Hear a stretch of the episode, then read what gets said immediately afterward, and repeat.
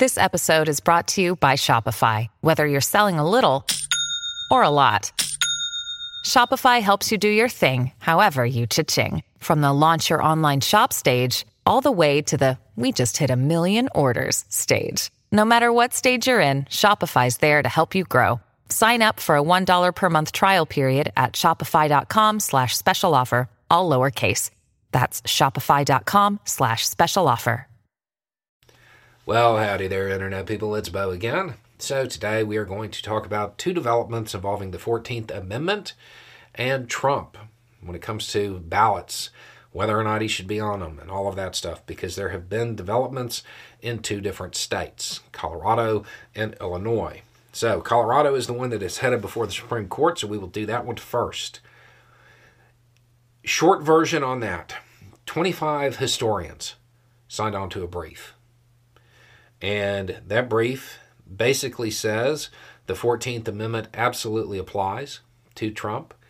It is self executing, meaning that there doesn't need to be more process involved.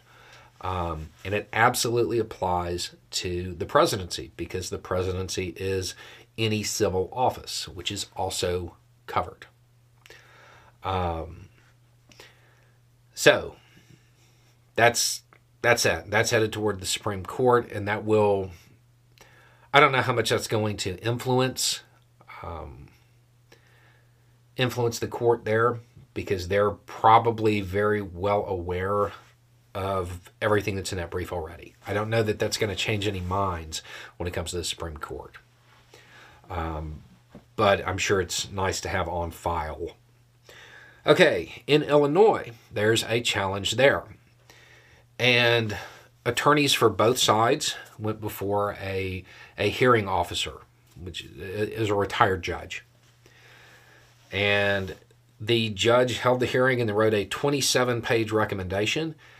Um, and it's, yeah, Trump should definitely not be on the ballot, engaged in insurrection and all that stuff. But it's not the state board of elections that should make that determination, it's the courts. Uh, it is worth noting that the hearing officer, the judge, um, is, is a Republican, is a Republican. But again, it's one of those situations where there is a differing view.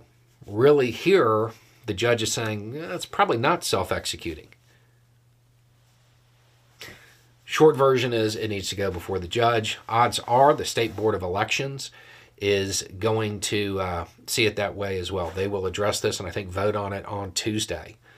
Um, but they'll probably just follow the judge's recommendation um, I'm sorry, the hearing officer's recommendation. Uh, and then from there, we'll see how it plays out. It'll probably go straight to the courts. But overall, when you're looking at the challenges and how they're playing out at this level, they tend to be trending towards Trump is disqualified, X, Y, and Z need to happen. That's generally the the view once it hits this first level of the court system. Um, we'll have to see what the Supreme Court says. That's going to be the deciding factor. Um, and, and it will matter into how this all plays out. And I think a big question is whether or not it is self executing. Um, and that, I think that's going to be the larger question that they're going to face, more so than anything else. Um, but we'll uh, we'll hear from the Supreme Court relatively quickly. I'm to say probably within the next month it will be heard, and, and we'll start seeing more movement there. Anyway, it's just a thought. Y'all have a good day.